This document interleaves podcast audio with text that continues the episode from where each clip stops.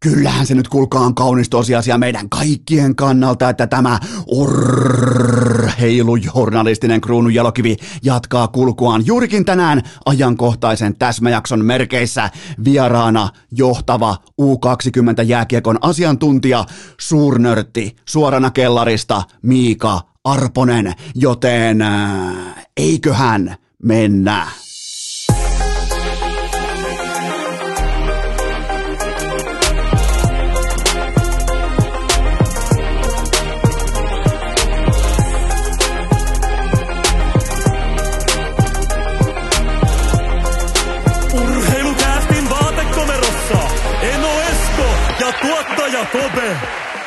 Tervetuloa te kaikki mitä rakkahimmat kummikuuntelijat jälleen kerran pienimuotoisen joulutauon jälkeen. Urheilukästin kyytiin on keskiviikko 29. päivä joulukuuta ja minä tuottaja Kope ja apulaistuottaja Hunume toivotaan koko kollektiivisesta urheilukästin sydämestämme, että teillä oli fantastinen joulu, loistavia paketteja, mahtavaa tunnelmaa, paljon läheisyyttä, paljon rakkautta ja näin poispäin, jotta voidaan jättää toi helvetimoinen fleksaaminen, IG-kuvien ottaminen. Miettikää siis kuinka monessa ää, taloudessa tuli tänä jouluna riita pelkästään sen takia, että ää, kattaus Kattaukseen ei saa koskea, koska IG-kuvat on ottamatta. Miettikää, minkälaista flexausta tämä joulun viettäminen nykyään on.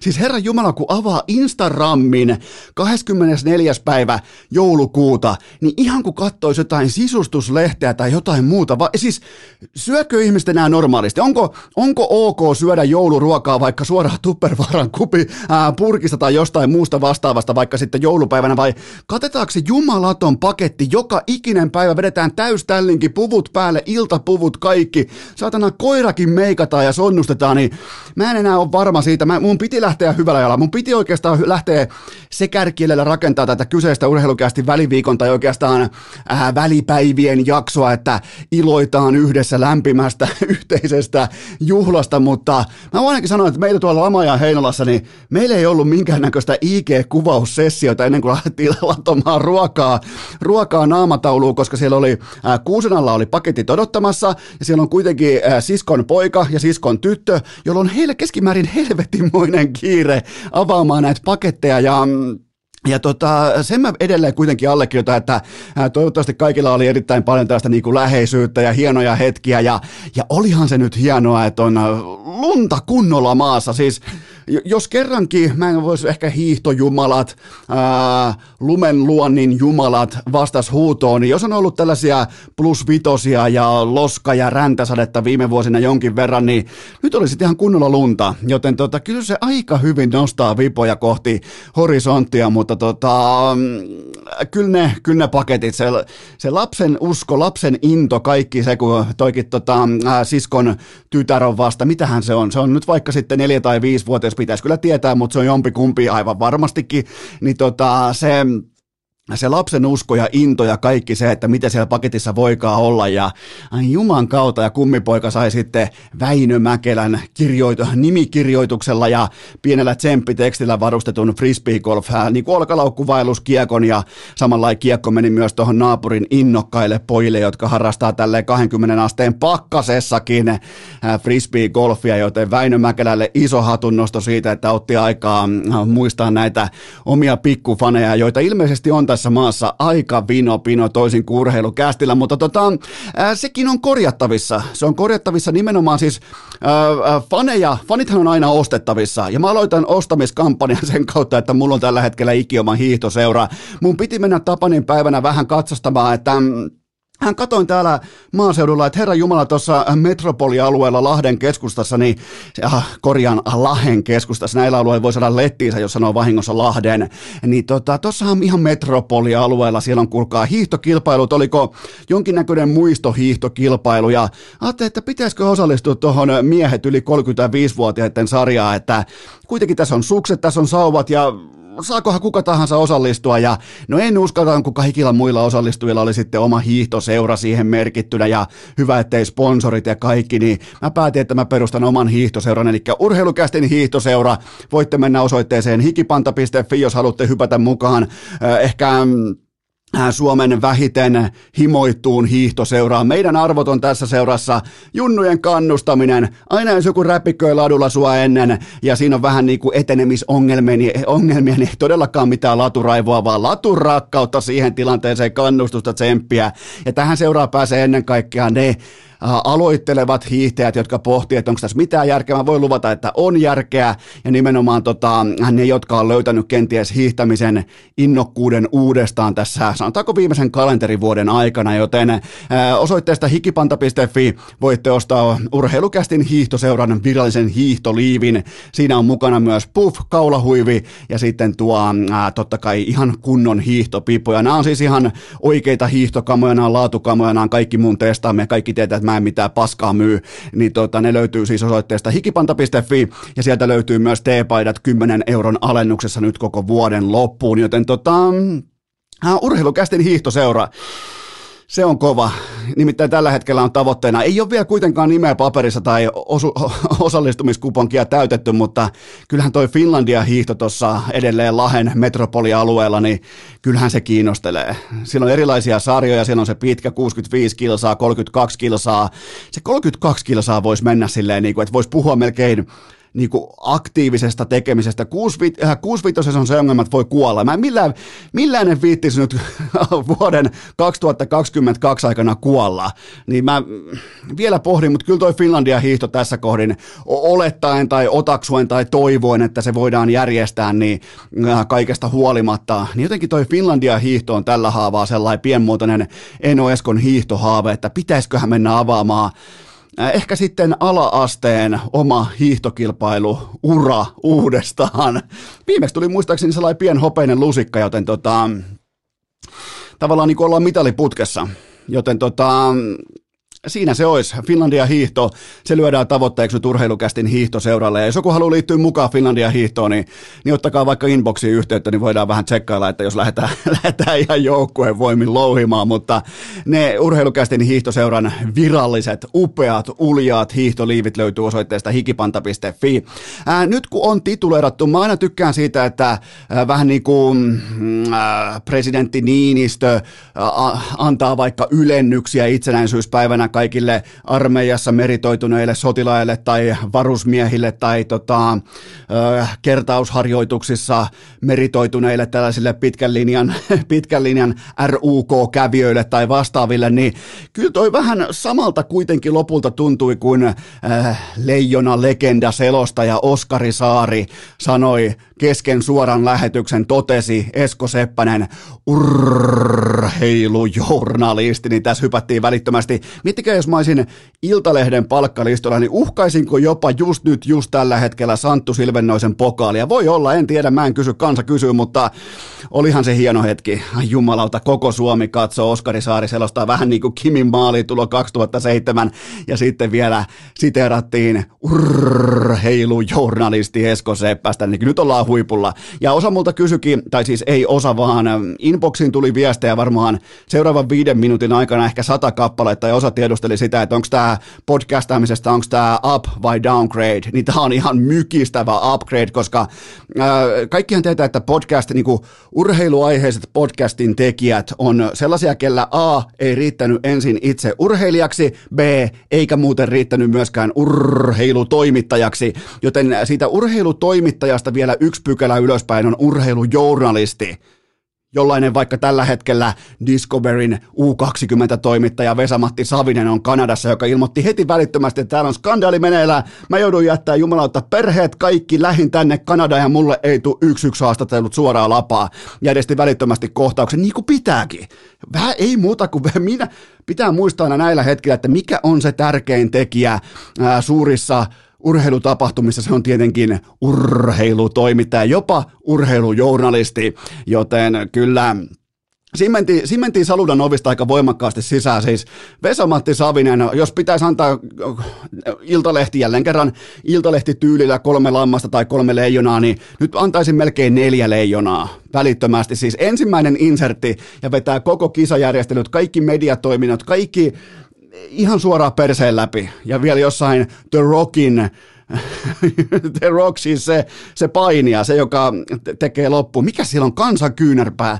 Niin tota, sen paidassa ei pukua, todennäköisesti Hofreen kihisee jossain sanomatalon. Siellä Hofreen katsoo nämä kotoakin nämä pelit puku päällä, niin siellä on toimittaja joku The Rockin paita päällä, ai jumalauta mä sytyn. Tää on, tää on niinku, jos se jääkiekko siellä kaukalossakin on paikoin viihdyttävää U20-kisoissa, niin kyllä se on kaunista, että mennään välittömästi, potkitaan ovet, ovet alas ja ilmoitetaan, että tämä on mediaskandaali, kun ei pääse suoraan hallille tekemään yksi yksi haastatteluita, mutta ainakin jätti nimensä näin fanin mieliin. Vesamatti Savinen, absoluuttinen alfa Kanadassa juuri nyt, juuri tällä hetkellä pakkasessa, ilman perhettä ja IIHF vetää kaiken päin helvettiä, joten tota, syylliset pitää tuomita, ne pitää mainita, ja Savinen toimii juuri sillä tavalla kuin urheilutoimittajan pitääkin toimia. Mä olin myös tuossa viikonloppuna se oli muuten Tapanin päivä. Sen jälkeen, kun olisi voinut olla nämä hiihtokisat ja en uskaltanut mennä, koska paskoin housuu, niin sen jälkeen meninkin sitten jääkiekkootteluun ja oli hyvin mielenkiintoisesta paikasta ostettu liput suoraan toimitsija Aition takaa Lahden jäähallissa, korjaan Lahen jäähallissa. Niin arvatkaa, kuka otti jäähyn itse tappelusta, siis yksin tappelusta, otti 10 minuutin rangaistuksen, kyllä vain itse Mouho Miro. Mä istuin Mouho Mirosta varmaan noin äh, metrin päässä, puolentoista metrin päässä ja jännitti, pelotti, hirvitti. Tavallaan se niinku mouhoamisen aura, kun se naisti, mä sanoisin, että siinä on sellainen neljän metrin aura, joka syntyy vähän niin kuin tutkan sellainen vihreä ympyrä Mouho Miron ympärille. Mä olin siis Mouhon vaikutuspiirissä ja se yksin tappelu, se oli ehkä paras joululahja, jonka mä voin saada. Miro Karjalainen, oma päättytilanne, pikku maaliedus selkkaus ja sen jälkeen yksin tappelu ja kymmenen minuutin käytös. Se oli oikein niin kuin tuhman pojan risupaketti, että Miro, Miro, Miro, menitkö tappelemaan jälleen kerran yksin? Ja Mirohan jumalauta meni ja se tuli siihen mun etuoikealle, siihen totta kai äh, siihen toimitsijaitioon istumaan ja mä olin hetken verran mouhon vaikutuksen alaisena. Teki oikeastaan ihan hyvää. Siin, se, se, se kun karjalainen, mä en tiedä paljonhan se on luistimet jalas. Heitetään vaikka, että se on 2 ja 10 luistimet jalas, eli se on Lauri Markkasen pituinen ja se on aika helvetin leveä ja sitten siinä on sellainen tietty niin kuin mouhoamisen läsnäolo jatkuvasti paikan päällä, niin on se vakuuttava ilmestys. Se on vähän niin kuin tuotaisi sellaista ison jättiperheen jääkaappipakastin yhdistelmää sellaista vähän liian pienestä ovesta. Sehän mennäisi kaatua siihen, siihen laajan jäähallin jäähyluukun siihen reunaan. Sehän mennäisi heittää siihen lipat vielä, kun se tulee sieltä ilman hanskoja ja äh, kypärä oli päässä ilman mailaa. Kato, kun on yksin tapeltu just, niin se mennäisi kaatua siihen luukkuun ja mä sain siis koko rahalla. Koko rahalla tuli se itse jääkiekkoottelu edustanut yhtään mitään. Ei minkään näköistä viihdettä oikeastaan, mutta se mun y- yhteinen hetki, 10 minuutin hetki, hetki Mouhon Miron kanssa, niin se pelasti mun joulun. Okei, no ei välttämättä koko joulua, koska muutenkin joulu meni ihan täysin nappia, kaikki meni hyviä, oli ihan loistava meininki, pois lukien, ettei saatu yhtään hienoa IG-kuvaa meidän Heinolan vanhempien kämpältä, kun olisi voinut vähän kattaa siihen ja vähän flexata somessa, että kuinka kaikki on niin saatana on ihanaa, mutta tota, Mouho Miron kanssa, Mouho Miron kanssa tota, Vietettiin 10 minuuttia ja mä en unohda sitä ikinä. Okei, pitäisiköhän mennä ihan oikeasti jo ensimmäiseen aiheeseen ja se on se, että mä vähän niin kuin, mä ajattelin sillä tavalla tämän kyseisen jakson, että mä vedän tähän ihan suoraan hatusta tämän koko ensimmäisen rimpsun, sen jälkeen pien tauko ja sitten tulee äh, kellarinörtti Miika Arponen ja sitä sitten jatketaankin ihan loppuun asti ja kaikki varmasti voivat arvata mikä aihe edellä mennään, eli jääkiekkoa, jääkiekkoa ja vielä kerran jääkiekkoa, joten mun mielestä on ihan tyylikästä jopa aloittaakin jääkiekolla. Tämän viikon lopussa tullaan eittämättä sellaisen kysymyksen äärelle, että miten nuoria leijonia voi tai, tai kykenee tai kehtaa tai saa arvostella mediassa. Ja se on ihan pommivarma juttu, että Tsekki ja Kanada-otteluiden jälkeen tulee myös kritiikkiä, tulee myös tiukkoja arvioita, tulee myös sellaisia napakoita analyysejä siitä, että kenellä riittää ja kellä ei, niin mun lähtökohta on se, että kun sä olet U20-kisoissa, tämä ei, päde, tämä ei missään nimessä päde U18-kisoihin, mutta U20-kisa-vaiheessa, leijona-vaiheessa, arvoturnausvaiheessa, se urheilija itse, sen läheiset ja se urheilija, sen valmentaja, sen koko yhteisö, silloin on tehty jo pää päätös siitä, että nyt muuten sitten pyritään tässä hyvin kapean marginaalin bisneksessä kohti huippua. Ja se päätös on ihan selvästi tehty. Silloin on ajettu jo itsensä siihen positioon, laitettu toistot sisään, uhrattu todennäköisesti jo tässä kohtaa ihmissuhteita, opiskeluita, kaikkea tätä sen unelman saavuttamiseksi, eli jääkiekko ammattilaisuuden saavuttamiseksi.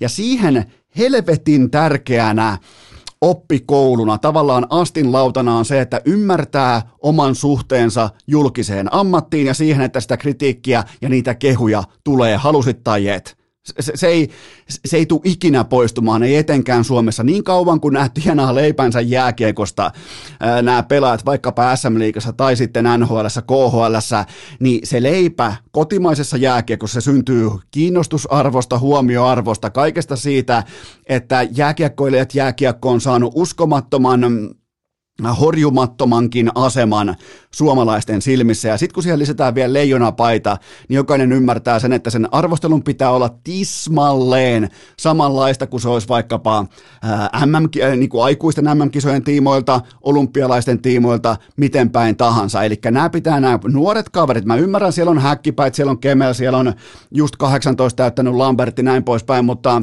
mutta tota, se on heille paras mahdollinen oppikoulu, kun ne oppii tulemaan toimeen pettymyksen kanssa, mutta sillä tavalla, että sitä ei haudata nuori Suomi hengessä, että ei se mitään, Ensio. Ensio, ensi kerralla kyllä tsemppaat kovasti ja muistakaamme se, että tämä on tasa-arvoinen maailma, missä mennään nauhasäännöllä hautaan asti ja kaikki saavat paman, äh, saman palkan ja kaikki saavat äh, saman sopimuksen ja kaikki saavat samat eläkeedut ja kaikki saavat tismalleen samannäköisen voiman. Se, se ei mene niin.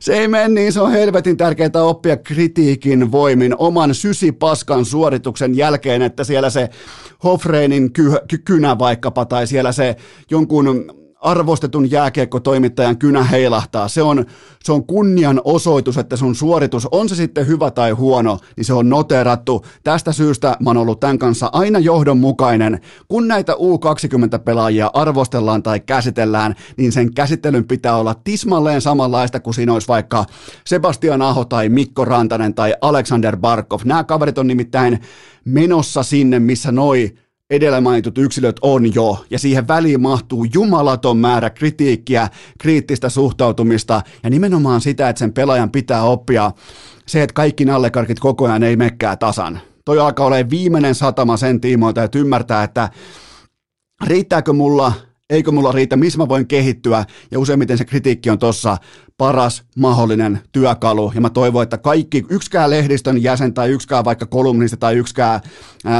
TV-persona ei ota hevosia taakse sen takia, että no kun nämä on niin nuoria, vitut nämä mitään nuoria, nämä on tehnyt valintansa. Nämä, on panostanut kaiken jääkiekkoon. Nämä on ilmoittanut meille omalla valinnalla, että ne haaveilee ammattijääkiekkoilijan urasta niin silloinhan meidän pitää kyetä arvostelemaan sitä ammattia Nimenomaan, nimenomaan ammattikriittisyys edellä, joten siinä on mun mielestä vuodesta toiseen petrattavaa kotimaisella medialla, että pystyy ottamaan sieltä tiukan tiukan otteen ja siihen pystyy Hofreen, siihen pystyy pari muuta Suomessa, mutta kyllä mä näen edelleen sellaista, että no, no kun kyllä siinä tsemppiä oli, että voi herran jestä sentään, kun siinä mentiin tiukasti tilanteisiin ja ne on aikuisia miehiä. Nykypäivän 18-19-vuotias jääkiekkoilija on sama kuin ennen 25. Kaikki tapahtuu nykyään helvetin paljon nopeammin, nämä kypsyy aiemmin, nämä tulee median kanssa toimeen aiemmin, näillä on taskuissaan ikioma media, somet, kaikki, IG, Twitter, joka lähtö, TikTokit, osalla on saatana Tinderikin. Mä en tiedä, miten se liittyy tähän, mutta totta kai se liittyy, joten tota, lopetetaan, tai niinku, mä en ole hirveästi näissä kisoissa paapomista nähnyt, mutta toivottavasti mä en nähnyt, kun tulee äh, oikeita jääkiekkomaita vastaan, kuten vaikka Tsekkiä tai Kanadaa. Toivottavasti ei nähdä paapomista, koska se on näiden pelaajien, näiden kasvavien yksilöiden ehdoton etu.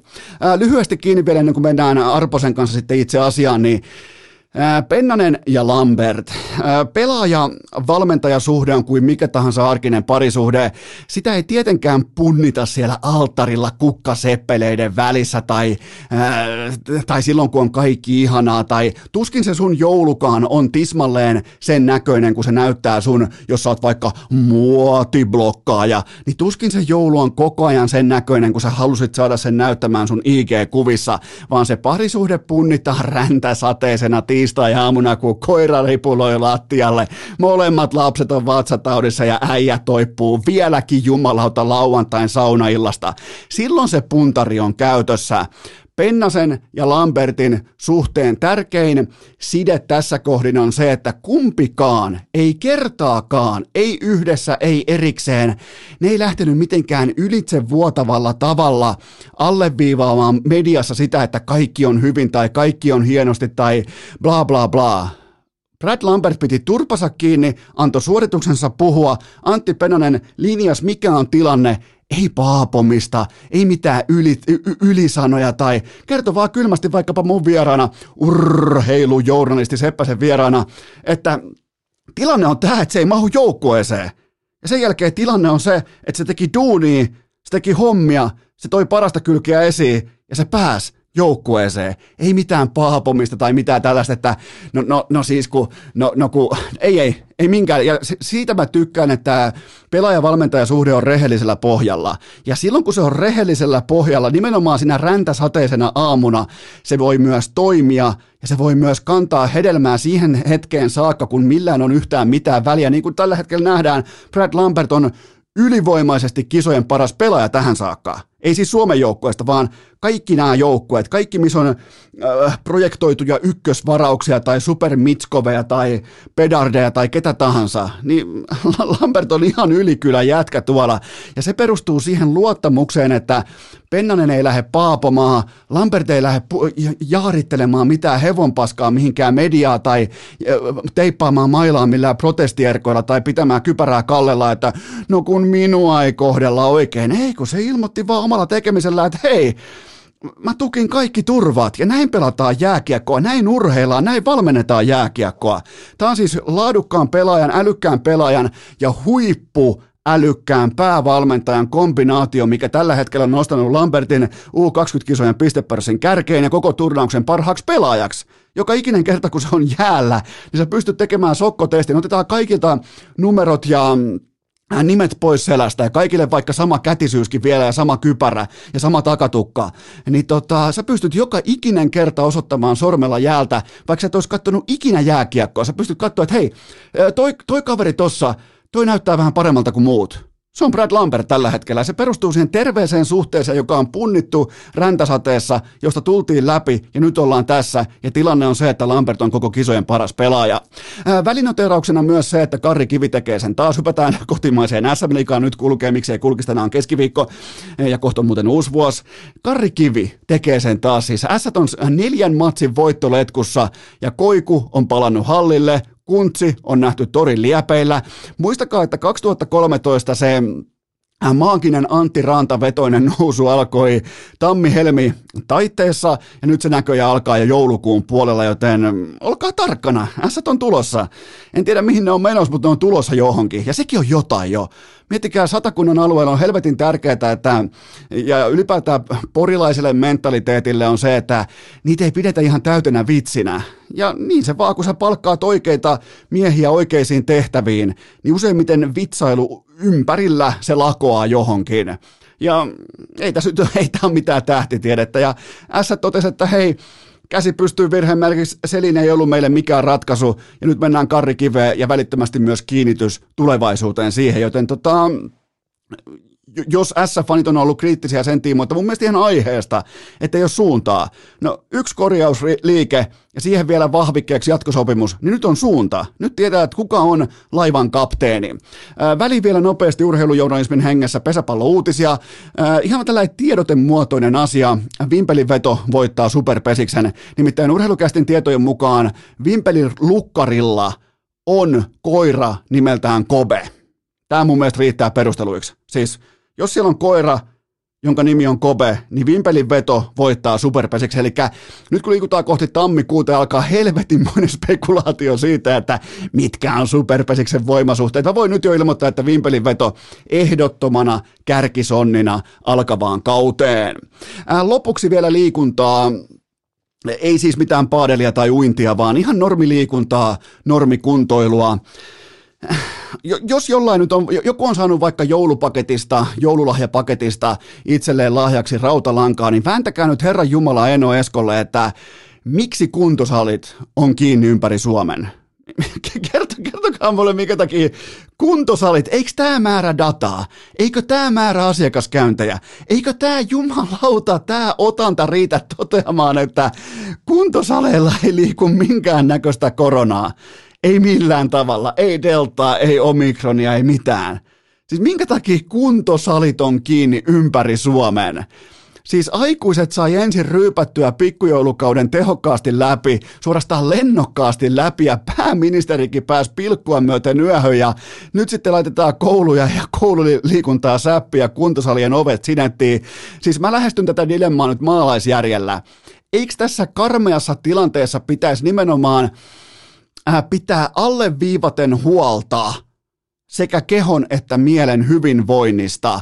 Eikö nyt, nyt just, nyt kun liikutaan kohti vuotta 2022, niin eikö nyt just pitäisi olla erityisen huolestuneita siitä, että tuhannet ja taas tuhannet suomalaiset jättää koko liikunnan arjestaan pois – ja kohta ollaankin sitten alaselän takia työkyvyttömyyseläkkeellä ja äh, mieli laahaa ja melankolia uhkaa ja äh, kroppa ei toimi ja Täällä on nyt jo moi hintalappu tällä, että suomalaiset ei liiku tarpeeksi. Kattokaa koululaisten liikuntaa, kattokaa armeijan testituloksia nuorille miehille. Ne on, ne on ihan järkyttävää luettavaa.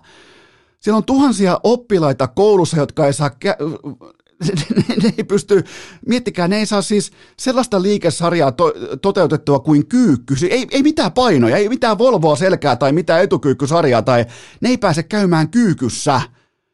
Ni, niiden kroppa ei anna periksi sille, että ne pääsis kyykkyyn, ja samaan aikaan kun meillä on, mä ymmärtäisin, jos tämä olisi nyt ihan uusi asia, meillä olisi nyt ekaa päivää, jumalauta, nyt just tällä sekunnilla alkaa tällainen mystinen virus kuin korona – se alkaa uhkaamaan meitä, se tulee vasemmalta ja oikealta, niin silloin varotoimena voidaan varmaan laittaa kuntoilupaikat kiinni, mutta kun meillä on, da, meillä on siis, meillä on miljoonia toistoja, meillä on miljoonia, että meillä on uskomaton määrä, miljoonia toistoja, asiakaskäyntejä, ja meillä on minimaalinen määrä koronaa, kuntosali. Mä en ymmärrä sitä, että tällaisessa tilanteessa, missä mieli laahaa, keho laahaa, kuntoilu laahaa, kaikki tämä pitkä lockdowni, kohta kaksi vuotta täyteen, niin nyt sitten rajoitetaan sitä, mikä voisi nimenomaan pelastaa sekä mieliä että kehoja tässä tilanteessa, kuntoilu, aktiivisuus. Ja kyllä mä ymmärrän, voi, voi mennä metsääkin kävelemään tai hiihtämään, tai, mutta jotain jumalauta maalaisjärkeä nyt tähän hommaan, ei, ei me jakelu.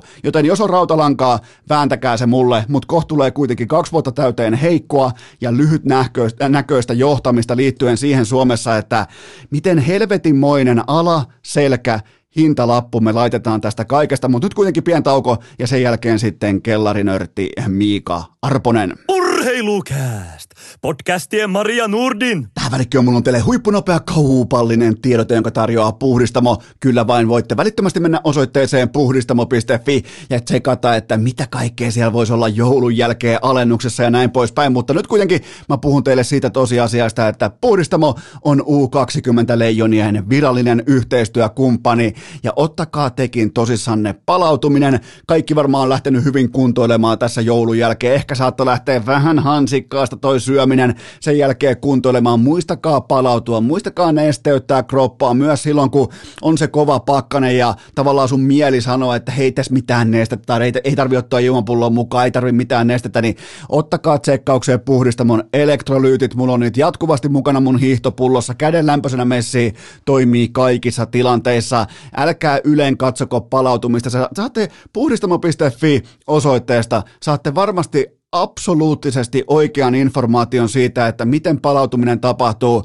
Ja se on tällä hetkellä kaiken A ja O myös U20 Leijonille. Nimittäin siellä on kohta kemellit ja kumppanit, siellä on neljä matsia kuuteen päivään.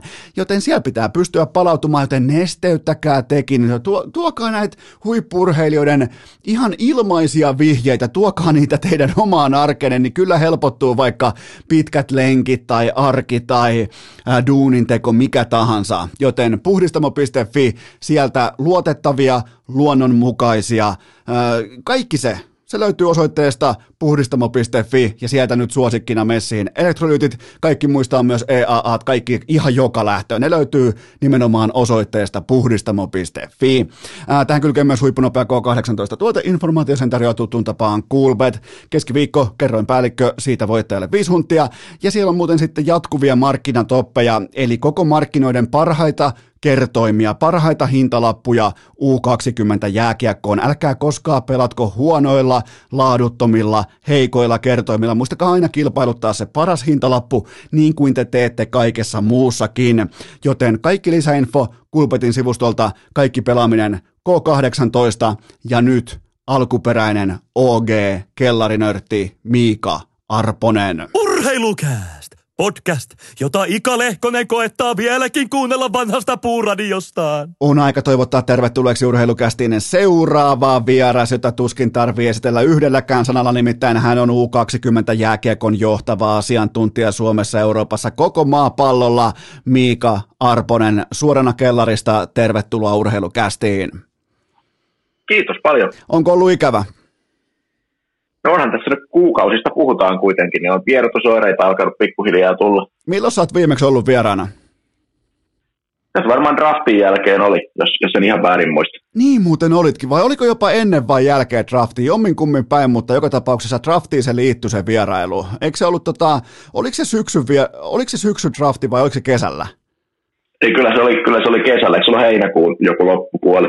Niin muuten olikin, sehän se olikin, kun tota, sä kehuit vielä, että ei tarvinnut ottaa töistä lomaa, koska olit muutenkin lomalla, niin tota, tuli tällainen poikkeus sullekin. Joo, joo, taisi mennä sille. Juman kautta, hienoa. Hienoa saada mukaan tota, aito OG, ehta, kellari, nörtti. Ei tarvi, se, on, se, mikä on nykyään hienoa urheilukästissä, niin arposta ei tarvi esitellä. Ei tarvi niinku tuoda CVtä tai Excel-taulukkoa esiin, että kenestä on kyse, koska kaikki vaatii sua tällä haavaa vieraaksi. Kaikki ihmetteli, että ihme niinku pennasia ja kemelleitä ja koivuja käy vieraana, että missä on Arponen ja huomaatko, miten mä nostin sun markkina-arvoa? No joo, kyllähän tuommoiset never nimet tuohon alkuun, niin kyllähän ne pikkusen nostaa. Eli piettiin Arposta vähän niin kuin tota, kirjaimellisesti kellarissa, mutta kuten tapoihin kuuluu, nyt on totta kai, on just joulu taputeltu, mennään kohti uutta vuotta ja Leijonat on nyt pelannut kaksi matsia U20-kisoissa, mutta siltikin lämmittelykysymykset heti kärkeen, koska sun viimeisimmästä vierailusta on liki puoli vuotta. Ää, ootko huolissasi, että Twitterissä ja somessa sikiää tällä haavaa uuden sukupolven nörttejä, mun nähdäkseni jopa vinopino, eli tunnetko suurnörtin asemasi uhatuksi suomalaisessa jääkiekossa? Mä en tiedä, mä, mähän jouduin, niin kun sä pistit, pistit mulle tätä, tätä asialistaa, niin mähän jouduin siis kysymään sulta, että ketähän nämä mahtaa olla, kun mä en, mä en ole huomannut. Se, se ehkä kertoo niin kuin eniten, eniten tästä, että tota, et mähän on enemmän ollut huolissani siitä, kun niitä ei ole. Niin kuin, ei, ei meinaa olla Suomessa, Suomessa niin kuin analytiikan harrastajia, tai onhan niitä, mutta sitten meillä ei samaan aikaan ole urheiluihmisiä. Mä, tota, niin kuin, mä, jos, mä voin myöntää, että tämä oli vähän tällainen bluffi, mä koitin suututtaa sut. Se on ihan, tämä on tosiaan enemmänkin, niin tälle, jos tälleen oikein rehellisesti puhutaan, niin tämä on ollut ihan päinvastoin, että mä oon vähän, vähän odotellutkin, että jos vaikka tulisi, kun ei, ei oikeasti meinaa, meinaa olla ihmisiä, jotka, jotka tota, tällä, tätä alaa harrastaa. No ketäs oikeastaan on? Alanen, Teper, sitten on JJJ Pellinen. Ketäs muita tällaisia pesun kestäviä datanörttejä löytyy? No siinähän nämä varmaan aika lailla kaikki alkaa ollakin, ei, ei ihan oikeasti. Tuossa yhden, yhden, tota, yhden liikaseuran tota, hen, to, toiminnanjohtajan kanssa tässä juttelin aiheesta ja todettiin, että jos, niin kuin, jos nyt joku liikajengi haluaisi palkata tilastoanalyytikon, niin ei oikeastaan ole vaihtoehtoja. Että täytyy, täytyisi melkein niin kuin kaivaa joku tilastotyyppi jääkiekon ulkopuolelta ja koittaa opettaa sille lätkähommat, että ei vaan niin kuin, ei ainakaan julkisuudessa kyllä ole, ole tai somessa, niin ehdokkaita. No mites toi, mä tiedän yhden sellaisen podcastajan, sellainen kuin Seppänen, on tunnettu urheilujournalisti myös, niin tota, olisiko siinä potentiaalia? Vähän ehkä saisi Exceliä pyöritellä vielä, että niin kuin tuossa ihan harjoitukseksi, mutta kyllähän potentiaalia on siellä kuitenkin niin kuin ymmärretään, ymmärretään niiden numeroiden päälle, että tulkintapuoli on jo kunnossa. Tulkintapuoli on kunnossa. Tota, toinen lämmittelykysymys. Minkä takia pimitit tietoa suurelta jääkiekko-fanaattiselta kansalta, että U20-kisoissa pelaa Tsekin paidassa myös pelaaja yksilö nimeltä Ivan Ivan Ivan? Tämähän on tietysti ihan fake news, että niitä Ivaneja olisi kolme. Sehän oli siis Tiia, senhän on tunnettuna fake news-kanavana, pisti sinne yhden Ivanin liikaa, niitähän on oikeasti vain kaksi. Mutta tota, on, hän, on siis ollut, hän oli U18-kisoissa jo aikaisemmin, että pitäisi kyllä olla, niin kuin, olla niin kuin ihan mainstreamia tämä tieto, että tämmöinen kaveri on olemassa. Okei, okay, eli tota, mutta se on vähän niin kuin Duran Duran sitten, että eihän Duran Duran Durankaan ole olemassa, vaan nimenomaan Duran Duran, eli tämä oli fake news ja tästä lähtee cancel TSNn suuntaan. Joo, tämä on nimenomaan näin. Itse asiassa vähän, vähän olen pettynyt. Tsekillähän oli, oli tota, jollakin noilla harjoitusleireillä mukana myös pelannut näitä Marcel Marcel, mutta hän ei mahtunut joukkueeseen. Siinä on ollut todella kova tutkapari, Ivan Ivan ja Marcel Marcel. Jumala, olisi mutta oikeasti ollut kova. Sitten vielä jotenkin olisi pystynyt kaivamaan, ihan vaikkei pelaskaan jääkiekkoa, niin joku tällainen tuplanimi, niin olisi saatu koko ketju täyteen, mutta mulla on tuohon myös salaliittoteoria, ja se on se, että TSN yrittää peitellä Kanadan kotikisojen heikkoja katsojamääriä. Ne yrittää keksiä kaikkia Ivan Ivan Ivaneita tonne, jotta fokus siirtyisi pois siitä, että tuolla hallille ei käy kukaan on se, ja leipää ja ja kansalle, niin sillähän se, Ää, ihmiset pysyy tyytyväisenä. Ää, seuraava lämmittelykysymys. JJJ Pellinen hyökkäsi kovin sanan kääntein Exceliä kohtaan omassa vierailussaan, niin mikä on tällä hetkellä tilanne sun ja Pellisen välillä, että, että ootko valmis vaikkapa tällaiseen häviä ja jättää ATK-luokan tyyppiseen kaksintaisteluun Excelin, ja mä en tiedä mitä Pellinen käyttää, vaikka no, nimenomaan sulla on Exceli ja Pellisellä on se mitä se käyttää, niin, niin tota, ootko valmis vetämään kaikista marmoreista? No mä en käynyt varsinaisesti kyllä Exceliä kauheasti käytä. Et kyllä tässä niin ollaan Pellisen kanssa silleen samoilla linjoilla. Mä käytän Exceliä lähinnä siihen, että mä hain numerot tietokannasta ja sitten mä kopipasteen ne Exceliltä, että ne näyttää kivemmalta screenshoteissa Twitterissä. Okei, eli sä, siis, niin kuin, sä ymmärrät, että seksi myy? Joo, nimenomaan. Kyllä täytyy, täytyy näyttää hyvältä. Pellinen ei vielä tiedä, että seksi myy. Pitäisikö sille jonkun kertoa sinne Jyväskylään? Vaikkapa verisuren mainokseen laittaa tällainen pien sisälleivottu koodi, niin se poimii sen sieltä. Mä luulen, että Jyväskylä oli se avainsana tässä. Hyvä. Entä sitten viimeinen lämmittelykysymys, tämä on oikeastaan ihan oikeakin kysymys, niin mikä on kuuminta hottia just nyt datapiireissä? Onko se GAR, onko se VAR, onko se RAPM, mikä on, mä, mä tykkään tällä haavaa GARista, mutta mikä on, mikä on sulla sellainen niin kuin ykköstilasto muoto tällä hetkellä? Sehän, tässähän tullaan taas tähän perinteiseen, että eihän niin kuin mikään yksi yksittäinen koskaan niin kuin toimi. Kyllähän kaikki, kaikki tarvitsee sen jonkun kontekstia mielellään katsoa useampaa, mutta kyllä ehkä jos niin kuin näistä, näistä tämmöisistä, tota, mitkä yrittää niin kuin tiivistää sitä, sitä suoritusta yhteen numeroon, niin kyllä se varmaan sitten siihen gardiin menee. Varhaan nyt sinänsä on niin kuin hyvin sama, se on vaan vähän niin kuin eri asteikko sille samalle lukemalle, mutta, mutta tota, mutta kyllä se varmaan siihen sitten menee. Mutta tosiaan niin mitä, en, mitä enemmän eri numeroita ja mitä enemmän saa kontekstia, niin sitä paremmin. Mun mielestä toi GAR on todella fiksu tilasto nimenomaan siinä mielessä, kun antaa omien aivojensa ymmärtää, että kaikki mitä sä teet jääkiekko kaukalossa, kaikki tekeminen joko tuottaa tai ei tuota maaleja – ja silloin sen, jos sen pystyy sen suorituksen pinoamaan maaleiksi versus se äh, tota, korvaava pelaaja ja antaa omien aivojensa nimenomaan ymmärtää sen, että jokainen karvauskin, jokainen kiekonriisto, jokainen mm, prässi, se voidaan tiivistää tilaston muotoon, niin, niin silloin voi saada tällaista kokonaisvaltaista otantaa siitä pelaajan suorituksesta nimenomaan senkin ympäriltä tai takaa tai taustalta, että miltä se näyttää vaikkapa silmätestissä tai, tai normitilastolla tai näin poispäin, niin siinä mielessä mun mielestä Gar on todella fiksu. Joo, onhan se kyllä, että tosiaan siinä on aika, aika hyvin kyllä onnistuttu siinä nimenomaan samaa niitä puolustuspään juttujakin, mitä perinteisesti on vähän jäänyt niin kuin tilasto, tilastojen ulkopuolelle, niin ainakin mun mielestä, mun mielestä se myös aika hyvin vastaa silmätestiä sen, mitä niin katsoo, niin kyllä ne pääasiassa, pääasiassa menee aika hyvin linjaan. Toihan, toihan on käsittääkseni kopioitu baseball-maailmasta, koska siellä kaiken tekemisen voi kääntää voitoiksi, mitä sun suoritukset tuottaa voittoja sun joukkueelle, niin tota, jääkiekossa on nyt hoksattu hyvin sitten tämä niin maali, maaleiksi kääntäminen, kaikki tekeminen, niin tota, kyllä te, sinä Zuckerberg ja Bezos ja kumppanit, kyllä te nörtit vaan olette kovia. Joo, ja siis on, kaikkihan nämä lätkässä kopioitu jostain muualta, hyvin vähän tulee. Gar on tosiaan niin kuin baseball-puolelta ja sitten RAPM on, on koriksesta kopioitu ja kaikki ne, jostakin ne täytyy ne ideat saada. Hyvä, mutta mennään itse asiaan. Nuoret leijonat, kaksi peliä tässä vaiheessa pelattuna.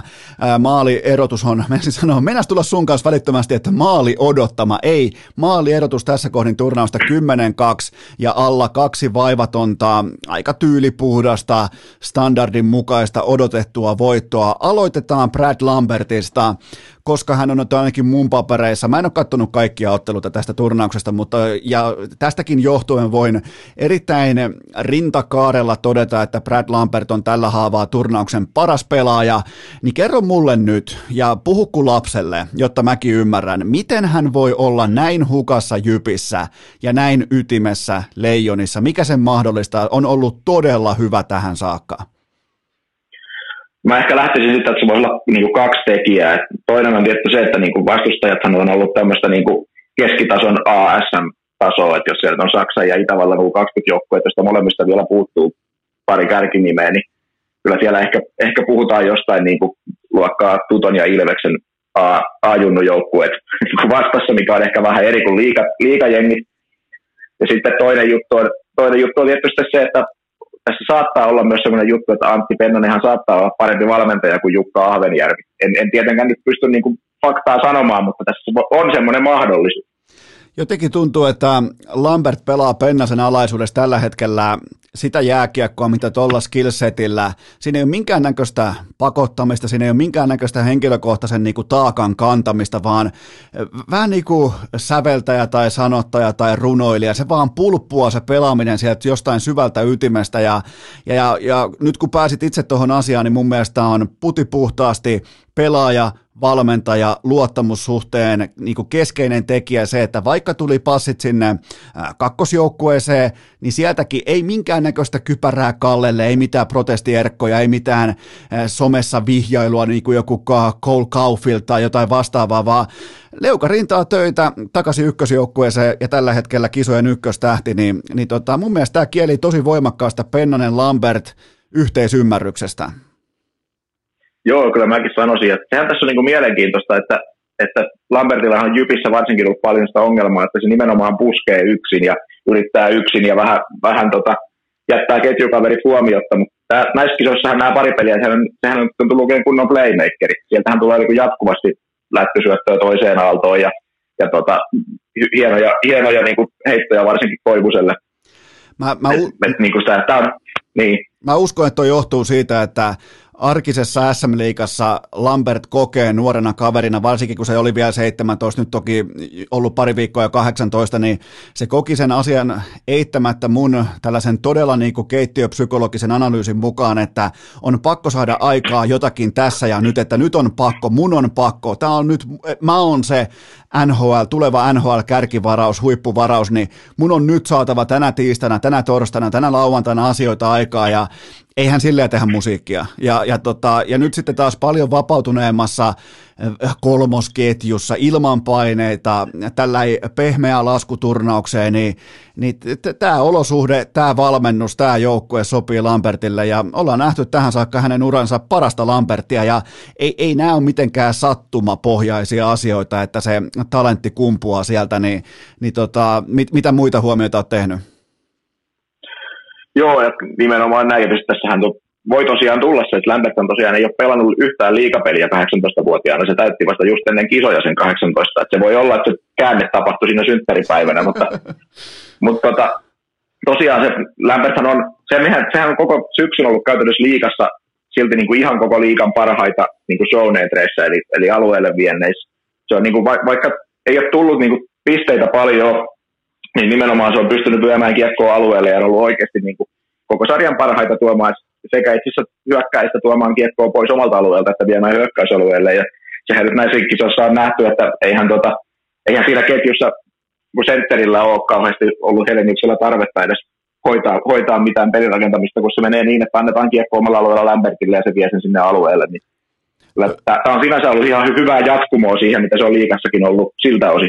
Tuo on mielenkiintoinen tilastopoiminta siinä mielessä, että, että vaikka sanotaanko perusfanit tsekkaa sen tekstitvn toteaa, että aha, ok, Lambert on paska, mutta silti sieltä löytyy tätä laadukasta kiekon tuontia sekä omista että vastustajan alueelle näin poispäin, niin, niin siellähän on ollut koko ajan hyviä asioita, mutta se läpikuultava tuska ja ilman mä en haluaisi nyt mitään coacheja heittää pussinalle, mutta mä en ole varma, onko Jypissä sellaista työkalupakkia, joka on riittävän äh, sivistynyt tai sofistikoitunut nimenomaan tällaisen huippumegaluokan talentin mm, hiomiseen, jos saat kiinni mitä haen, kun taas Pennasella on kokemusta näistä pelaajista, niin me nähdään het- välittömästi tuloksia ja sen takia mä en usko tässä kohtaa sattumaan.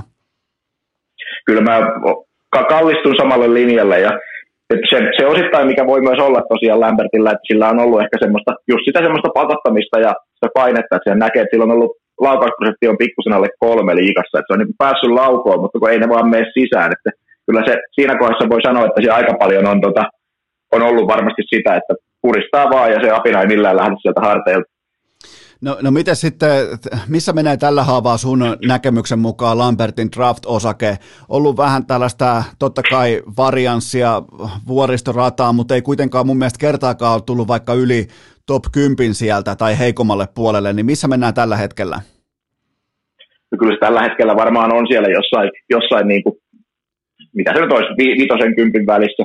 Kyllä se siellä, siellä edelleen pysyy. Kyllä mä uskon, että noi scoutit niin kuin, nimenomaan näkee sen näkee sen tuloksen taakse, että jos, jos nyt pelaa Jypissä, niin ei se voi odottaakaan, että välttämättä tulee, tulee niin kuin kauhean hyviä lukemia, vaikka totta kai Kemel onnistui, onnistui tosi hyvin syksyllä ja huonossakin joukkueessa voi tehdä hyvää tulosta, voi kysyä vaikka Olli Jokiselta, mutta, mutta tota, kyllä mä uskon, että varsinkin jos, nyt, jos ja kun nyt pelaa hyvät kisat ja tulee tämä perinteinen, ei ole ihan ensimmäinen eikä toinen kerta, jos hyvien kisojen jälkeen sitten tulee hyvä, hyvä kevätkausi liikassa, niin se, se joku top 5, top 3 varaus on edelleen ihan täysin haarukas. Minkä painoarvon sä annat näille U20-kisoille, kun puntaroidaan ensi kesän draftia? Annetaan vaikka, annetaan liikakaudelle vaikkapa nollasta kymppiä, annetaan sille seiska painoarvoksi, niin mihin tämä nuorten turnaus menee?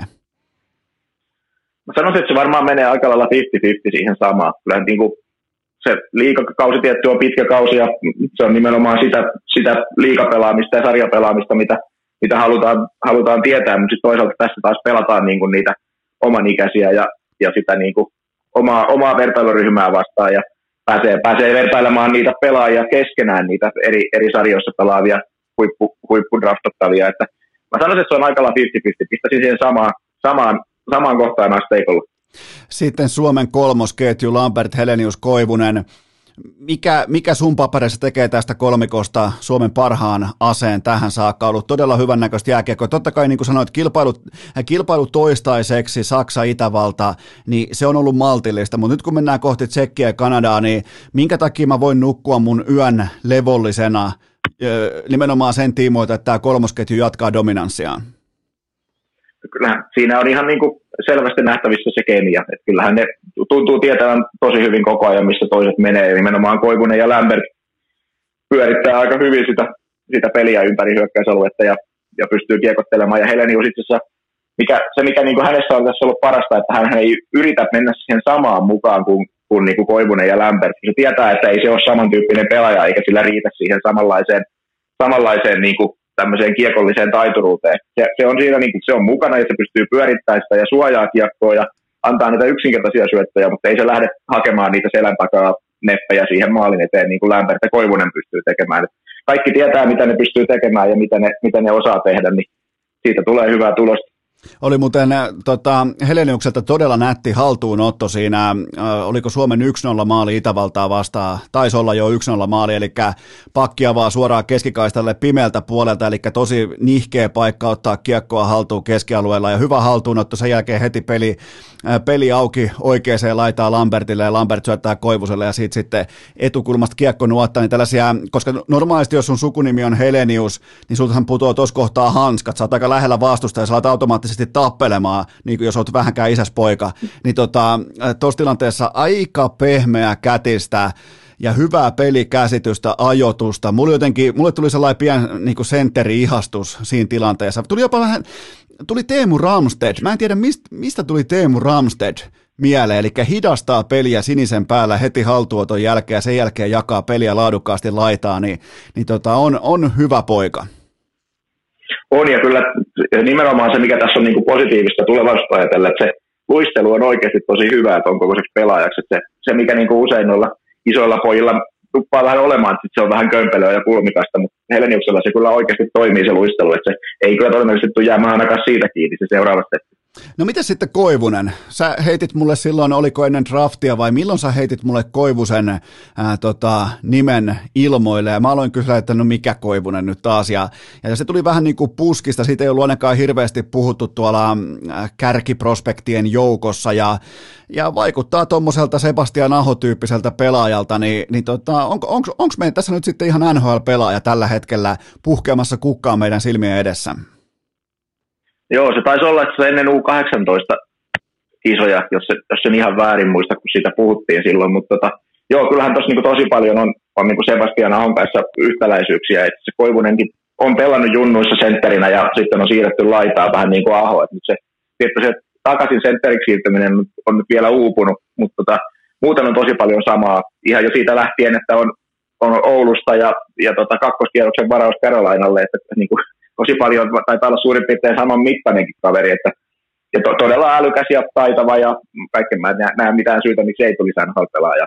Okei, eli sieltä tulee kohta Montrealilta jonkinnäköinen offer pöytää kesken turnauksen, kun on, on niin paljon tuttuja elementtejä, mutta se mikä tuossa Koivusessa on hienoa pelaajana. Ja se, mitä Pennanenkin sanoi mun vieraana tuossa aiemmin, että sitä, sitä kiinnostaa nähdä se, että riittääkö Koivusella nimenomaan jalkanopeus, pelinopeus, äh, niin kuin pelinopeus tulee riittämään, mutta riittääkö se absoluuttinen liikennopeus maailman kärkeä vastaan, niin mä en ole ihan varma, että U20-tasolla tarviiko Koivusella vielä edes riittää. Mä perustelen sen sillä, että sen aivot ruksuttaa, sen kädet käy, sen pelikäsitys kuittaa niitä laskuja, joita nuo jalat vielä toistaiseksi vähän jättää jälkeensä, niin, niin mä otan sen ennemmin sen kaavan, sen kombinaatio, mä otan sen ennemmin noin päin kuin niin päin, että on helvetinmoinen Antti Pilströmi, mutta aivot on aivan, niin kuin siellä on ravihevosen laput silmillä ja mä otan sen ennemmin näin päin, että, että tota, se luistelu on vasta tulossa, koska toi toi pelikäsitys ja toi syöttövalikoima ja toi sijoittuminen,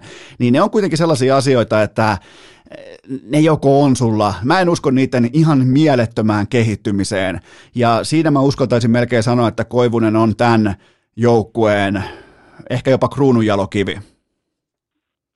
Joo, kyllä se, se nimenomaan näin on, että se, se täytyy joko olla tai sitä ei ole. Ja tietty, kyllähän tuossa, jos miettii, että tuohan on niin kuin, lähinnähän siellä on Kanada, joka, joka on se, mikä voi vaatia sitten sitä, sitä niin kuin viimeistä vaihdetta sieltä luistelusta. Mutta toisaalta jos miettii, että tuossa ketjussa, jos tuo ketju nyt tuommoisena pysyy, niin siellä on kuitenkin se Brad Lambert, joka pystyy, jolla riittää niitä jalkoja. Ei tuossa turnauksessa taida olla ketään, jolla olisi enempää ainakaan kuin sillä, niin se pystyy tuomaan sen kiekon ylös ja pitämään sen sekunnin puolitoista sitä, että Koivunen ja Helenius ehtii mukaan sinne, niin ei sillä tarvitse itsellä niitä jalkoja olla. Että Lambert hoitaa se on, se on nimenomaan just näin. Tuossa on muuten vähän samaa, tuli vaan suoraan lennosta mieleen, kun äh, Koivunen on vähän samantyyppinen kiekon pitäjä kuin äh, Mikko Rantanen, kun taas sitten Lambert on vähän samantyyppinen kuin McKinnon, eli on, on, on salamointia, sitten on tällaista niin kuin fiksua ajattelua siinä ympärillä, on nopeutta, on, on rytmittämistä, on pelin hidastamista, niin, niin tota, kyllä me ollaan kuule Arponen nyt matkalla MM-kultaa. Mä, mä just tein päätöksen, me ollaan matkalla MM-kultaa.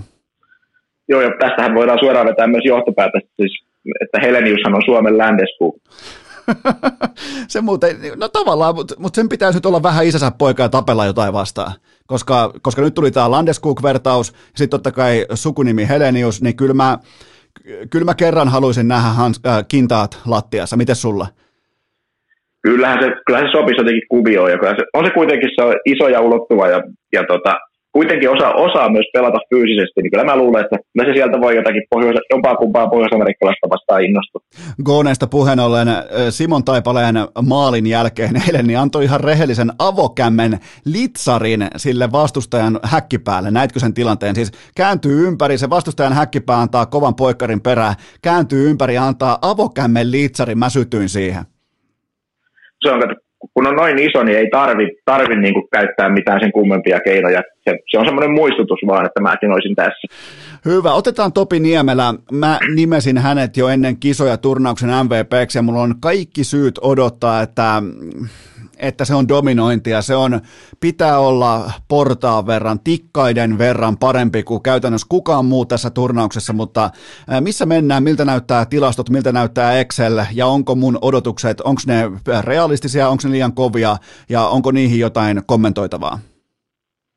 Ja kyllä mä sanoisin, että Niemelä on ollut Suomen melko selkeästikin paras pakki kuitenkin toistaiseksi, että sinänsä, sinänsä niin kuin odotukset on ollut ihan kohdillaan, että tosiaan sitä niin pistetuotantoa nyt ei ole toistaiseksi tullut kuin sen yhden kieltämättä aika komeen maalin verran, mutta kyllähän se, se niin kuin kiekollinen suorittaminen on ollut, ollut ihan hu- huikealla tasolla tuossa, että, että tota on, on pystynyt tuomaan sitä kiekkoa pois omalta alueelta ja syötöt on napsunut aika hyvin lapaan koko ajan, että et tota, en, en olisi huolissani, vaikka siellä onkin toistaiseksi vain se yksi maali pistesarakkeessa. Mulla on, mulla on Niemelästä myös teoria ja mä jotenkin haluan kokea tuon pelaajapersonan sen tyylisenä tapauksena, että hän ei ole parhaimmillaan Saksoja tai Itävaltoja vastaan, vaan itse asiassa Niemelän kisat alkaa nyt vasta keskiviikkoiltana ja sen jälkeen alkulohkon osalta huipentuu Kanadaa. Eli nyt alkaa vasta, niin kun, nyt alkaa Niemelä alkaa vasta pelaamaan. Niin kyllä tässä voi olla vähän se, että se toteaa, että ei sen tarvi. Säästellään nyt, kun tässä muutkin, muutkin pojat hoitaa Siinä oli muuten, mielen, otti muuten todella mielenkiintoiset jäähyt tuohon Itävalta-matsiin. Ensin se haamutyyppinen päähän kohdistunut taklaus, tai mä en edes tiedä mitä vihellettiin, koska jos on pää kontakti, niin silti tulee vaan kakkonen. Mä tipuin siinä kohdin jo kärryiltä. Ja sitten tuli tämä toinen jäähy. Mä en enää edes muista, mistä se tuli, mutta mä jotenkin, jotenkin oli tällaisia niin kuin maagisia piirteitä tuossa tota maanantai-illassa, niin jäikö sulle nämä hommat mieleen? Joo, kyllä ne oli, oli, oli molemmat kyllä sen olosia. Vähän niin kuin, että tuomari olisi lyönyt vetoa, että mä tässä pelissä annan kaksi jäähyä Topi Niemelälle, ja sitten on pitänyt niin kuin väkisin koittaa vääntää joku, että päähän kohdistunut taklaus, niin eihän se ollut kuin päähän, eikä se ollut taklaus. Ehkä se sitten oli kohdistunut, jos se riitti tällä kertaa siihen jäähyyn. Niin, eli siinä oli yksi kautta kolme oli oikein siitä itse tuomiosta, eli pää ei, pää ei se ei äh, niin kuin kanna vettä, kohdistunut ei kanna vettä, mutta se, se tota, eikö mitä sitä nyt kävikään. Mäkin, huomaat, että mäkin putoon kärryiltä, koska se oli niin saatanan mystinen hetki, että tosta voi saada, tosta voi saada kyseisen jäähy, mutta tota, eli voidaan olla kuitenkin huoletta sen tiimoilta, että, ja mä sanon vielä Niemelästä sen, että vuosi sitten tämä sama suoritus, jos se olisi pelannut samalla tavalla nämä kaksi ekaa peliä, niin mä olisin nyt hehkuttamassa sulle, että hei, ootko nähnyt ton Niemelä, että hei toi Niemelä, että jumalauta toi Niemelä, niin nyt kun on mennyt kalenterivuosi eteenpäin, niin eihän mikään muu sinällään ole muuttunut kuin meidän odotukset, ne on kertautunut, ne on triplautunut, ne on, ne on siis, odotuksien progressiivinen nousu on ollut aika huikea ton kaverin tiimoilta ja, ja tota, sen takia mä oon valmis ottaa myös itseltäni vähän sykkeitä alas. Niin siis, että eihän tässä niinku, Niemelähän ei voi ylittää odotuksia muuta kuin tyyliin voittamalla niinku turnauksen pistepörssissä. Kaikki muuhan on niinku todettaisiin vaan, että no tämähän oli tiedossa, että tämmöinenhän se on. Toi on aika hyvä tiivistys. Pidetään kohtaa pieni tauko ja sen jälkeen heti perään jatketaan. Urheilukääst! Tilastot varastettu Arposelta ja näkemykset Hofrenilta. Tähän välikköön mulla on teille huippunopea kaupallinen tiedote, jonka tarjoaa urheilukästin pääyhteistyökumppani Dick Johnson. Kyllä vain. Osta yli kuudella kympillä. Saat automaattisesti edelleen syystä tai toisesta. Mä en tiedä, onko siellä joku buki osoitteessa dig.fi, mutta fakta on kuitenkin se, että kun ostat yli kuudella kympillä, niin saat edelleen joulupukilta. Mä en tiedä, onko joulupukki vetänyt jotenkin joulun pitkäksi tai onko se ränni päällä. Se on se ja sama, koska sieltä tulee miinus 30 pinnaa alennusta automaattisesti. Eli jos jäi jostakin syystä vaikkapa joululahjapaketista jokin partavaha tai jonkinnäköinen tärkeä Dick Johnsonin tuote saamatta, ota homma klaariin, mene osoitteeseen dick.fi, koska siellä on edelleen tämä aika, miten se nyt kauniisti sanoisi, aika helvetin kova alennus, se on edelleen tulilla, joten tilaa yli kuudella kympillä, saat automaattisesti miinus 30 prosenttia alennusta. Tämä on saatavilla vain osoitteessa dig.fi. Mene välittömästi osoitteeseen dig.fi. Tähän kylkee myös toinen huippunopea kaupallinen tiedote, ja tämän tarjoaa urheilukästin pääyhteistyökumppani Picadelin salaattibaarit. Ää, voit nostaa kättä pystyyn, mikäli lähti. Ihan rohkeasti voit nostaa tässä kohtaa hanskaa pystyyn, mikäli lähti ihan vähän kirjoittamaan vähän laukalle joulusyömisten kanssa. Mun mielestä siinä ei ole mitään hävettävää, mutta nyt kuitenkin voi keventää ihan luvan kanssa, joten eiköhän mennä ihan porukalla sinne Piccadilly salaattibaariin. Tästä liikutaan kohti kuitenkin uuden vuoden juhlaa. Sen jälkeen uusi vuosi, uusi minä ja siihen sopii erittäin hyvin kevyt. Ota vaikka kerran viikkoon tai kahdesti viikkoon testiin, vai vaihat sen sun hiilaripommi, rasva, ihan uskomattoman seinään törmäämissetin, vaihat sen kevyempään pikadelin salaattipaarin salaattiin. Mä lupaan sulle, että tulee kevyempi olo, tulee jotenkin fressimpi olo, etkä törmää siihen hiilariseinään sitten välittömästi lounaan jälkeen. Joten ottakaa testi, ottakaa laatutesti, se on huippulaadukas kokonaistuote, turvallinen, terveellinen. Jälleen kerran eletään maailmassa, missä virukset leviää ja näin poispäin, niin, niin pikadeli Äh, Pikadelin salaattibaari on absoluuttisesti maailman turvallisin ja terveellisin valinta, joten menkää tsekkaamaan. Siellä on kaikki on suojattu, kaikki on fiksusti mietitty nimenomaan jo tällaisen niin kuin pandemiankin kannalta, joten menkää tsekkaamaan ja muistakaa, pikaruoka ei ole aina sama asia kuin roskaruoka, se voi olla myös fiksusti valittua, joten tsekatkaa sijainnit, ne löytyy osoitteesta pikadeli.fi ja nyt jatketaan Arposen kanssa. Urheilukääst! Korvat punaisena kuin Oskari Saarella Berniserän puhuttelussa. Eipähän tässä muukaan auta kuin jatkaa Arposen kanssa louhintaa. Hypätään aiheeseen nimeltä Joakim Kemel, eittämättä Suomen seuratuin yksilö yhdessä Lambertin kanssa. Ja no tota, mun papereissa Mini Ovechkin pelaa melko lailla hyvin ja onko ok sanoa, että Kemelin tiimoilta ei pidä riittää enää se, että pelaa vain hyvin. Onko, onko oikeutettua odottaa jotain parempaa? Onko oikeutettua odottaa jotakin maagista, koska sehän menee hyvin tilanteisiin, se voittaa irtokiekkoja, se pelaa kokonaisvaltaisesti mun mielestä melko laadukkaasti, mutta silti mä aina mä odotan sitä, että se ampuu kaikki raketit ilmaan, että se, se, se loistaa, se kimaltaa, niin, niin kerro mulle vähän Kemelistä ja siitä nimenomaan, että onko mun odotukset mennyt nappiin? No joo, mä tässä vähän on niin samoja kaikuja kuin mitä Kemelillä on ollut nyt ne, ne muutamat pelit sitten lokkautumisen jälkeen liikassakin. Siinä voi olla semmoista pientä tuskastumista ja sitä, kun se ei, se ei nyt vaan niin uppoo. Et kyllähän tuossa on, on kaikki ainekset ja on, on ollut hyvissä vetopaikoissa ja tietty se, että se ei ole kyllä YVllä saanut kiekkoa. Et se, se ehkä tuossa olisi niin se, se suurin lääke tuohon, että se, sille, jotenkin se YV saataisiin semmoiseen kuntoon, että sille saataisiin kiekkoa ja se pääsisi laukomaan, kun ei se varmaan tarvitsisi kuin sen yhden, joka menisi sisään, niin se saattaisi herätä sieltä. Mun on pakko ottaa kiitos YV, vaikka mä en, sinällään mä en anna YV-onnistumiselle ihan hirveästi arvoa ennen kuin millään on mitään merkitystä, mutta mun on tosi vaikea perustella, vaikka mä tykkään kyseisestä pelaajasta Kasper Puutiosta, mutta mun on vaikea perustella Puutiota painottomalle Patrick Laine-tontille yli Kemellin. Mä, mä en vaan, mä oon yrittänyt katsoa sitä asiaa moneltakin eri kantilta, kuten vaikka kokemus ja, ja tota, tietty rauhallisuus, pelintekovalikoima, mutta kun mä en, mä en oikein mitään osa-aluetta saa yli Kemelin. Mä haluaisin nimenomaan Kemelin nähdä syöttötuolissa, ruokapöydässä, ettei tarvi hakata sitä mailaa paskaksi ja jäädä jokaisen missatun syöttö äh, niin sekvenssin jälkeen, koska sillä jätkällä on nälkä. Mun mielestä se tarvii tällä hetkellä enemmän, enemmän ruokaa. Joo, kyllä tuossa niinku Tuossa ehkä tulee se, että Puutiohan oli tuossa paikalla jo ennen kuin Kemeläis nousi tänne niin kuin 20 mukaan. Se on, se on niin kuin ollut, tota, on pelattu tuota YVtä jo viime vuonna jonkun verran tuolla ja, ja tota, se, se, ehkä siitä, siitä, sitten tulee, että on ne, on ne hyvät kokemukset ja sitten on ajateltu varmaan myös osittain, että halutaan sinne kakkosyyvelle myös joku, joku laukaisuuhka, mutta nyt tuossa tosiaan vähän tulee se, että ykköseltä nyt sitten puuttuu se. Tosiaan Puutiohan on oikein laadukas pelaaja, mutta en mä niin kuin välttämättä sitä kyllä niin kuin YVlle laukojan paikalle itsekään näkisi, että No, en, en, en kyllä, et, niin. Mä otan, mä otan Puutiosta kiinni sen verran, että mä tykkään kanssa, mun mielestä hän on yksi joukkueen arvokkaimpia ja tärkeimpiä pelaajia, mutta hän ei ole se painottoman puolen raitin pelaajan uhka, jonka tiimoilta vastustajan AV kokoontuu erikseen taktiikkapalveriin, että hei, hei toi jätkä pitää pelata pois. Se jätkä on Kemel. Se, se, ja se on Patrick Laine, mutta se, se ei ole puutio. Silloin ei kaiveta punakynää esiin, niin tästä syystä mä tekisin sen vaihdoksen pelkästään senkin takia, että saatais tärkein täsmäase käyttöön nyt jo alkusarjan osalta.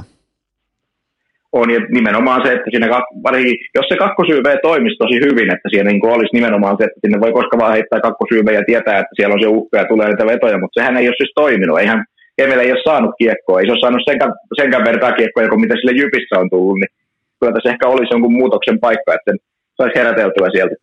Miten, tota, miten Kemelin perusominaisuudet, kun sä tarkkailet sitä kokonaisvaltaisena jääkiekon pelaajana, niin, niin miten Kemelin tällä ihan niin kuin se perusleipä siellä pohjalla, niin miten se kestää vertailun maailman huippua vastaan?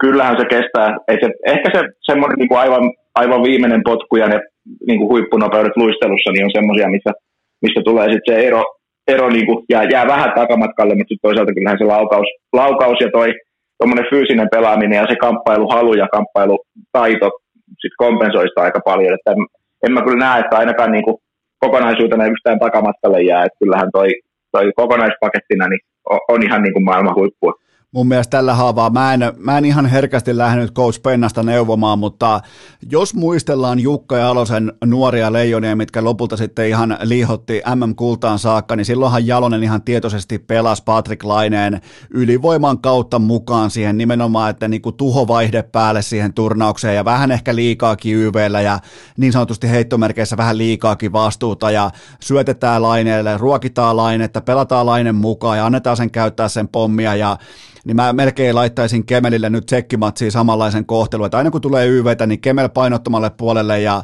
ja tota, Ukko mukaan tähän. Nimenomaan sen yhden yksittäisen, että se tolppa meneekin sisään, niin koska tuossa on aika isonakin uhkana. Mun mielestä on tervepäinen kaveri, toi ei helposti tuskastu, mutta siellä on kuitenkin liikas, onko tällä hetkellä takana kuusi peliä kiikareilla loukkaantumisen jälkeen, ja nyt sitten vielä heikkoja maita vastaan, ei noterausta hyökkäyspäähän, joten tota, ihan vaan sen, senkin takia mä pelaisin väkisinkin Kemelin mukaan.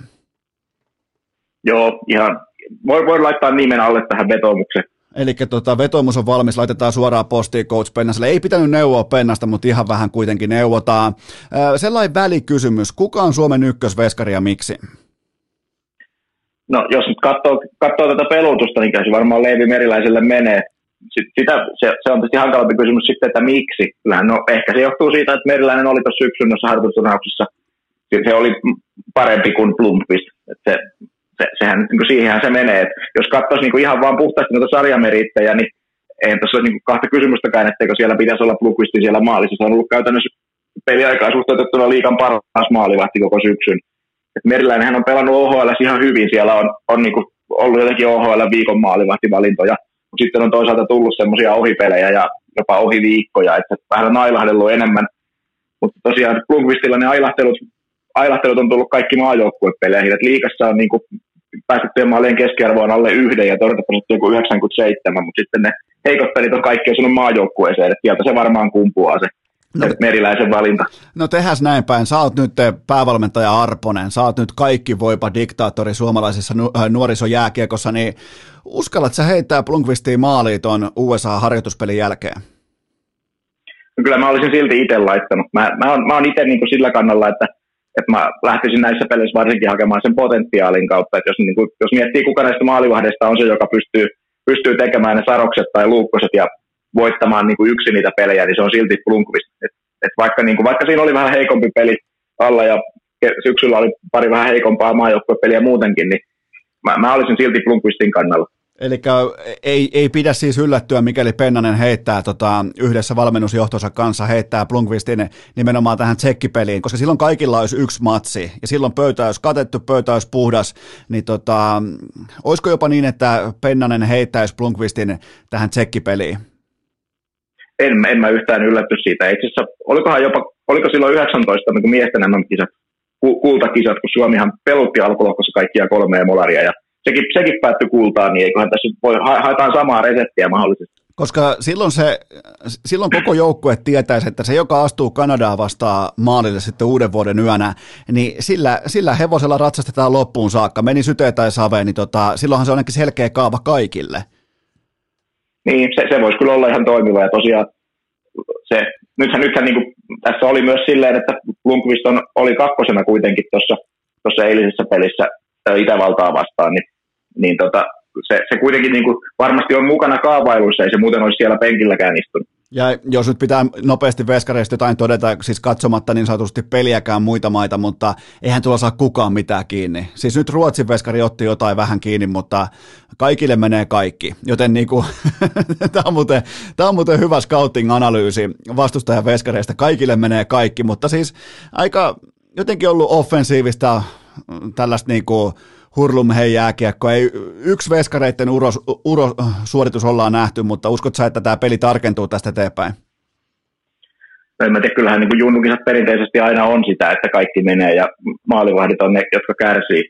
Täytyy muuten tuosta, kun sanoit että Ruotsin maalivahdin, täytyy t- tähän ottaa täysin sivujuonteena tämmöinen niin tilastoknoppi Jesper Valstetista, että siis Ruotsin A-junnusarjan, eli siis superelitin, kaikkien aikojen nuorin maalintekijä on siis Jesper Valstet. Eli siis nuorempi kuin, se teki nuorempana maali siellä kuin yksikään kenttäpelaaja. Se oli joku 14-vuotias, kun se painoi tyhjiin kiekko aikana.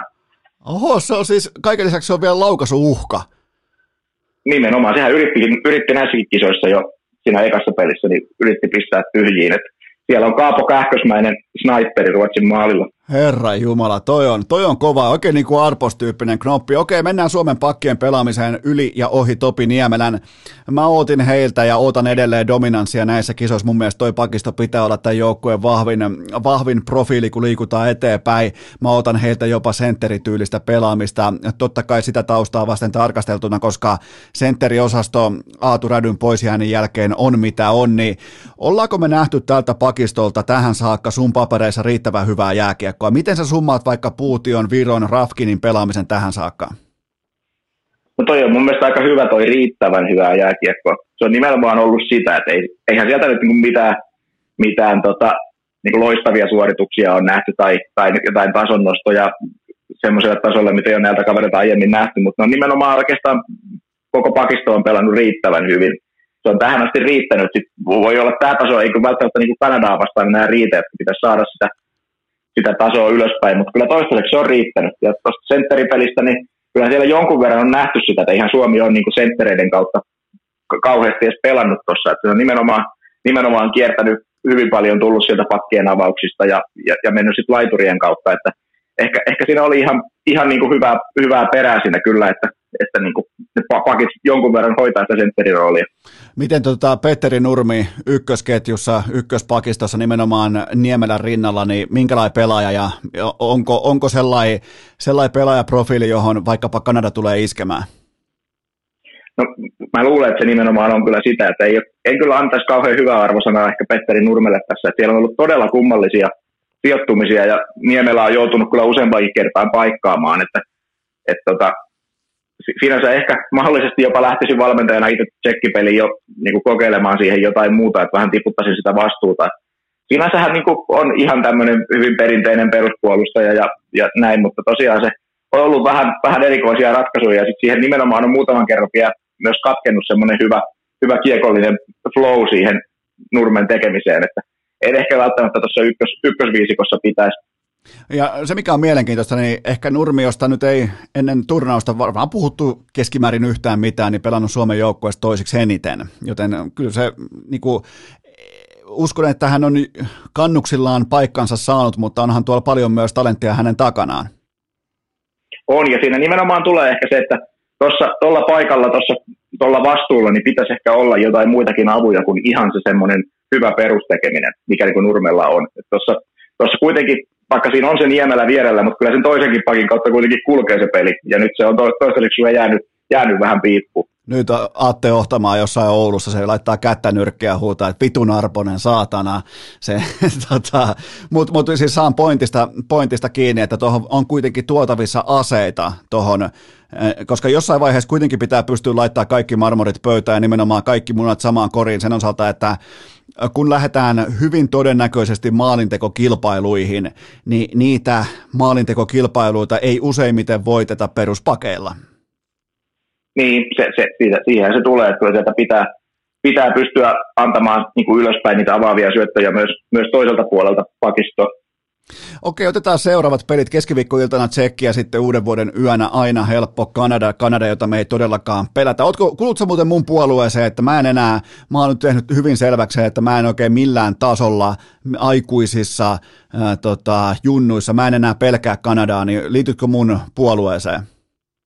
Kyllä mä liityn, eihän, ei Kanada ole mitään. Hyvä, eli ollaan samalla sivulla. Anna mulle ennuste siitä, että miten Suomi tulee mallintamaan tämän keskikaistansa näihin isoihin peleihin, tai ei nyt välttämättä vielä isoihin peleihin, vaan pikemminkin koko luokkaa suurempiin peleihin. Lähinnä siltä osin, että tullaanko näkemään muutoksia, tullaanko näkemään sentteri, uusia sentterivalintoja, kuten vaikkapa tähän saakka koko jaksossa mainitsematon Roni, Roni Hirvonen, laitetaanko keskelle, mikä on sun, miten, miten laatisit sentteripelaamisen, joka on tällä hetkellä orastava kysymysmerkki? Niin, tässä, on, tässä on niin kaksi, kaksi eri kysymystä, että miten mä ennustan, että miten Suomi sen tulee tekemään ja miten mä itse sen laatisin. Niissä on aika paljon eroa. Mä luulen nimittäin, että tämä menee, me jatketaan samalla, samalla linjalla tässä, niin kuin, miten, miten Pennanen tämän tulee tekemään. Että mä että jatkaa ykkösenä, pelannut ihan ok, niin ei, ei, ei vaihdeta niin kuin voittavaa kokoonpanoa. Mutta mä itse kyllä siirtäisin sen Hirvosen silti sinne keskelle, että Määttä on täyttänyt niin kuin paikkansa ja ylittänyt kaikki odotukset on niin kuin hyökkäyspelin kannalta, mutta ei se, se, se, nimenomaan tässä tulee vähän sama kuin se just tuossa pakkien kohdalla puhuttiin, että eihän se peli ole niin kuin kulkenut senttereiden kautta missään vaiheessa, ja ehkä sitten kun tulee vastaan Kanadaa tai, tai jopa se tsekkiä, niin voi olla, että sen tarvitsisi kulkea jonkun verran senttereiden kautta, että se, nyt se keskikaista on jäänyt aika paljon käyttämättä. Siinä, siinä voisi hyvinkin olla, että sinne, sinne keskelle kannattaisi ehkä laittaa se Hirvonen, joka, joka pystyy kuitenkin sitä peliä rakentamaan. Ja ihan sama juttu kakkosketjun kanssa, että vaikka Kapanenhan on nimenomaan sentteri ja on, on tota, sinänsä, sinänsä hyvin lupaava kaveri, mutta tässä, tässä kohdassa voi olla, että on niin pikkusen, pikkusen tota, ammutaan nyt yli sen, sen tason, missä, missä pitäisi olla. että mä ehkä itse vaihtaisin jopa Mäenpään siihen, joka on pystynyt taas liikassa pelaamaan paremmalla tasolla kuin Kapanen. Niin tota, ihan, ihan vaan sen takia, että saataisiin sitä keskikaistaa paremmin vielä käyttöön. Kerropas mulle vähän tuosta Joel Määtästä lyhyesti, siis äh, kollegessa käytännössä kiikareilla ja nyt sitten Suomen ykkössentterinä heti tehoilla, niin minkälainen pelaaja? No tässä voi olla, että jää, jää niin kuin joltakin kuulijalta menee vertaus ohi, mutta pitää nostaa siis Petri Pakaslahti. Sä, sä varmaan vähintäänkin muistat, Totta kai. muistat kyseisen pelaajan niin kuin maailman, maailman paras aloittaja ja todella laadukas puolustava pelaaja ja AV-pelaaja, mutta sitten hyökkäyspäässä tuli, tuli tehoja vähän joskus, niin mä niin kuin vertaisin Joel Mättää täysin Petri Pakaslahteen, että, että niin kuin ka- kaikin puolin hyvin samantyylinen kaveri. Eli nykypäivän Juho Lammikko. No näinkin voi sanoa kyllä. Eli toki Lammikko vetäisi tässä kohdin vielä kiikareen, mutta toi on ihan hyvä, että sieltä löytyy, vaikka lähdettiin kysymysmerkkien kerran tuohon keskikaistalle, että sieltä löytyy kuitenkin tiettyä niin kuin monipuolisuutta, vaikkei se välttämättä ole maailman kärkeä offensiivisesti, mutta sieltä kuitenkin löytyy monipuolisuutta. Ää, tota, mennäänkö ulkomaille? Mennäänkö, ja, ja tuo vielä kysyn, että, että kun tämä hyökkäys on tässä kohdin enemmän tai vähemmän hakattu kiveä, totta kai Järventie siihen mukaan, mutta uskotko, että Pennanen kokeneena coachina lähtee kokeilemaan vielä eri mausteita tähän Tsekki- ja Kanada-peliin ja sitten vasta tosi vaiheessa näytetään lopullisesti kaikki valtit, koska Pennasella on kuitenkin tiettyä niin kuin valmennuksellista pääomaa, että sen ei tarvi nyt ihan varsinaisesti ressata seuraavasta sopimuksesta, niin, niin tota, uskotko, että siellä nähdään jotain pikku hämmennystä, vielä pikku testaamista ja sen jälkeen vasta sitten lukitaan vai mikä on sun näkemys?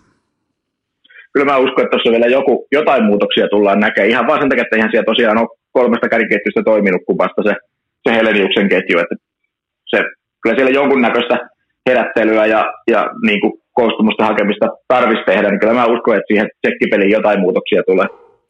No, no sitten mennään ulkomaille, tämä koirat alkoi haukkumaan, se on hyvä merkki siitä, että voidaan mennä ulkomaille ja lyödään armoton boost-seuranta käyntiin. Tänne taisi muuten tulla jonkinnäköinen ruokalähetys juuri nyt ja koirat ottaa sen vastaan todella lämpimästi, mutta uh, Shane Wright, Eli povattu ykkösvaraus nyt tähän uh, ensi kesän draftiin Kanadan joukkueen ykkössentteri, niin niin kerro, kerro mulle vähän minkä tyylinen pelaaja, mitä profiilia ja onko tällainen niin sanottu pommivarma NHL-tähtipelaaja?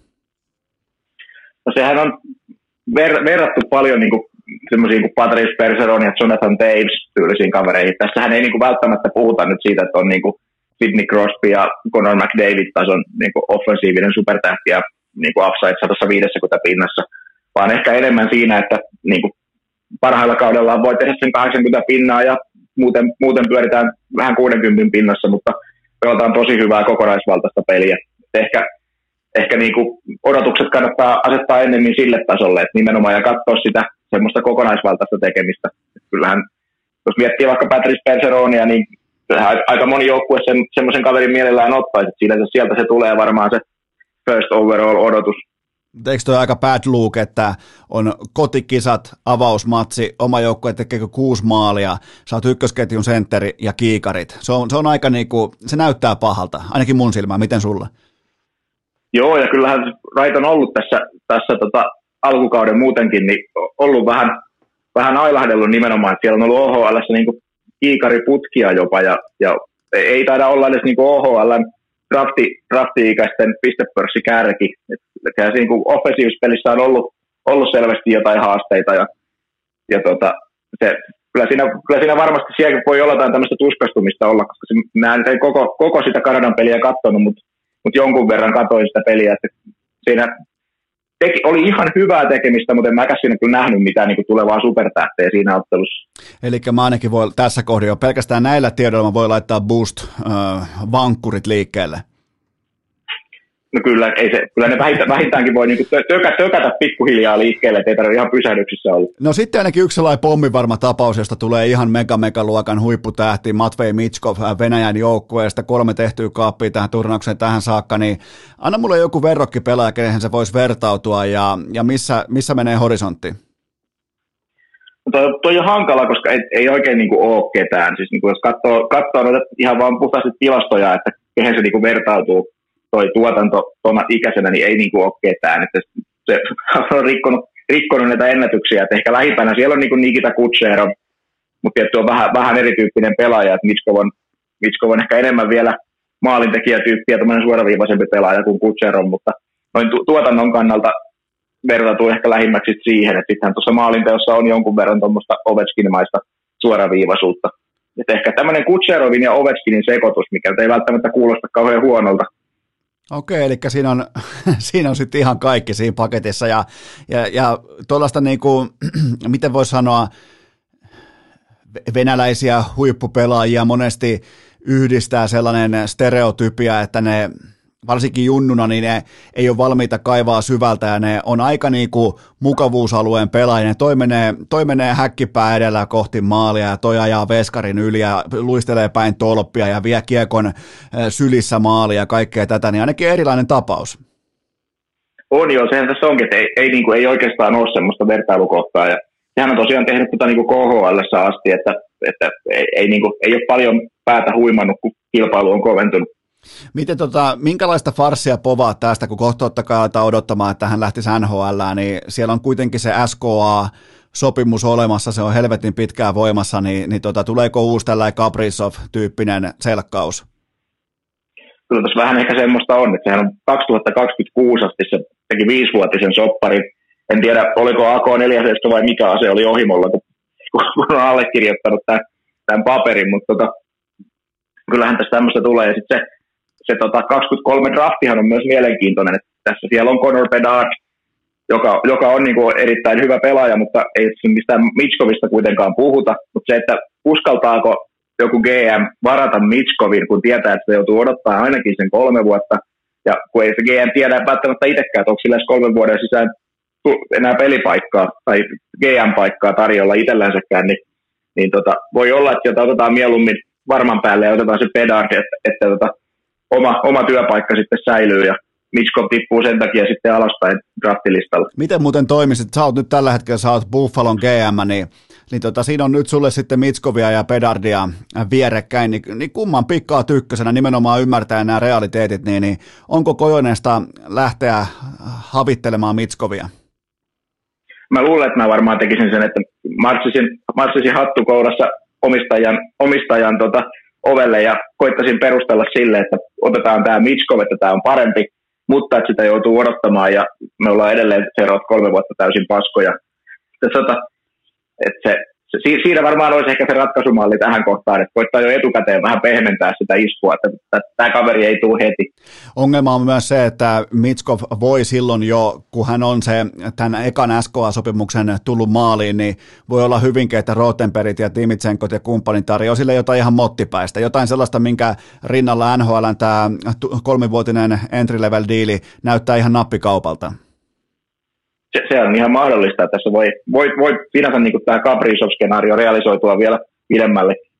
Okei, sitten vielä Conor Bedard, aika vähillä minuuteilla toistaiseksi. Totta kai nyt eh, kun tätä tehdään, niin tähän välikköön, tämän eh, Arposen vierailun ja julkaisun välikköön osuu yksi kappale Kanadan ottelut, eli mitä tahansa voi tapahtua, mutta anna mulle sellainen kuvailma siitä, että minkälaisesta eh, pelaajasta on kyse, koska mä en ole ihan täysin saanut vielä kiinni siitä, että, että, että, että miksi puhutaan seuraavasta Crosbysta tai McDavidistä. Joo, mä, mä kyllä jos niin suoraan sanotaan, niin en, en ole siitä saanut kiinni, että miksi puhutaan seuraavasta Crosbysta tai McDavidista, että ei se, ei, en niin kuin nostaisi sille tasolle. Et ehdottomasti on niin kuin todella kova luokan lupaus, ja, ja tota, jos Mitsko vietetään pois, niin on niin kuin ikäluokkansa kärkinimi kaikista muista pelaajista, mutta, mutta ei se, tota, en kyllä missään tapauksessa nostaisi sille tasolle. Vähän niin kuin tämä Wrightkin, niin, niin tota, ei, vaikka on niin kuin kärki, kärkiprospekti, niin ei puhuta ihan semmoisesta niin generational talentista tässä kohtaa, että todella hyvä pelaaja ja on taitava, on monipuolinen. On, on vähän niin kuin Mitskokin, niin se on alle 180 senttinen, että on, on niin kuin sinänsä pieni kokonen, että ei, ei siitäkään, siitäkään, ei saada semmoista, semmoista niin kuin superetua. Että on niin kuin hyvä luistelija, taitava, kaikki, kaikki ominaisuudet kunnossa ja ihan en yhtään ihmettele, vaikka, vaikka niin nousisi eliitti NHL-pelaajaksi, mutta ihan semmoista niin kuin aivan viimeisen päälle supertähteä ja maailman parhaan pelaajan keskusteluun niin kuin nostamista, niin en, en kyllä odota. No entä sitten pakki Oven Power? Mitsikänin pakki nakkas tuohon heti hatun ekaan matsiin pakin paikalta, niin riittääkö toi hattutemppu per peli sitten kääntämään Buffalon kurssin ensi kaudesta lukien? No, johonkin, johonkin pitää niin laittaa odotuksiinkin raja, että ei se, ei se taida ihan siihen kuitenkaan riittää. Kyllähän mä uskon, että kyllä ensi vuonna suoraan nousee niin kuin Sabresin ykköspakiksi. On tuossa vähän käytännössä, kun tuommoisen Victor Hedmanin laittaa mihin tahansa, niin kyllähän se taso nostaa ja niin kuin pelaa varmaan 25 minuuttia per peli ja suoraan NHL-uran alusta, mutta mutta joku, joku raja kuitenkin, ei se, sekään Buffalosta vielä jääkiekkojoukkuetta tee. Mutta se on kyllä, joo, se voi olla, että siitä tulee ihan oikea, oikea peluri, oikea, koska Buffalot on puuttunut oikeaa. Ei nyt lähdetä siihen, että kuinka paska Rasmus Dalin on, mutta se on erittäin paska, ne on tarvinnut oikeita ykköspakkia siihen jo pitkään, ja, ja tota, se ei ollut Ristolainen, se ei ole Dalin, niin se voi hyvinkin olla oven power, mutta aletaan kuitenkin kääntämään katseita tähän loppuviikkoon, ja anna vielä loppuun, ennen kuin lopetetaan, niin anna vielä loppuun täsmäanalyysi Red Savaken otteesta, ja onko turnauksesta löytynyt myös muita tällaisia niin kuin kulttinimiä? No joo, se aika, aika tota, laimeeksi jäi Red Savagein niin tämä, ensimmäinen peli. Vähän ehkä odotti, ehkä se vähän, vähän tota, sitten alkoi pelkäämään, kun tuli se, tuli se ulosajo siinä harjoituspelissä. Et tota, oli kyllä vähän silleen kananmunat kainalossa toi ensimmäinen peli, että ei oikein saanut mitään aikaiseksi. Eli ei, ei, ollut, ei, ei, ei voi sanoa, että oli kovin savage tuossa ensimmäisessä eli, eli ei ole siis nimensä arvoinen, ei, ole, ei, ole, ei ollut sitten lopulta kuitenkaan raakalainen. Ei, en, en, ei, ei kyllä niin kuin nyt ainakaan, niin ei vielä mennyt, mennyt sille tasolle. Ainakin yritti, erittäin vimmakkaasti yritti poistaa Joakim Kemeliltä pään. Eli jos jotain niin kuin raakalaisuutta nähtiin, niin kai se oli sitten siinä. Joo, kyllä mä, se voi hyvin olla, että se jäi sinne harjoituspeliin. Että voi olla, että sieltä on valmennukseltakin tullut, tullut noottia, että tämä viiden minuutin AV ei nyt ollut se, mitä me sulta lähdettiin hakemaan. Hyvä, mutta hei Arponen, mulla ei ole mitään muuta. Lähdetäänkö, lähdetäänkö katsomaan tai lähdetäänkö liikkumaan kohti Tsekkiä Kanadan otteluita ja kohti kenties jopa vuotta 2022, niin, niin tota, ei, ei mitään siis. Kiitoksia jälleen kerran johtava U20-asiantuntija Miika Arponen. Tämä on aina suuri kunnia ja, ja vielä kertaalleen kiitokset tästä. Joo, ja kiitos paljon. Oli, oli pitkästä aikaa hauska olla mukana. Ja kaikille kuuntelijoille loppukaneetti, että ihan normaalisti perjantaina jatkuu.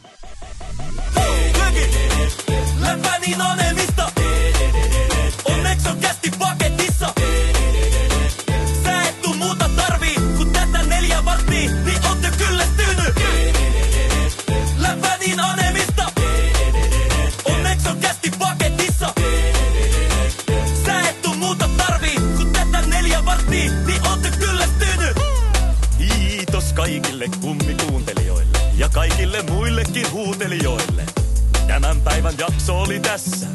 Valitettavasti urheilukäästi on odotettavissa myös tulevinakin päivinä, joten anna korviesi huilata siihen saakka. Siinä kaikki tältä erää. Urheilukääst kiittää ja kuittaa peliä. Vaatekomero tyhjenee. Onko äänitys päällä? tuleeko kukaan?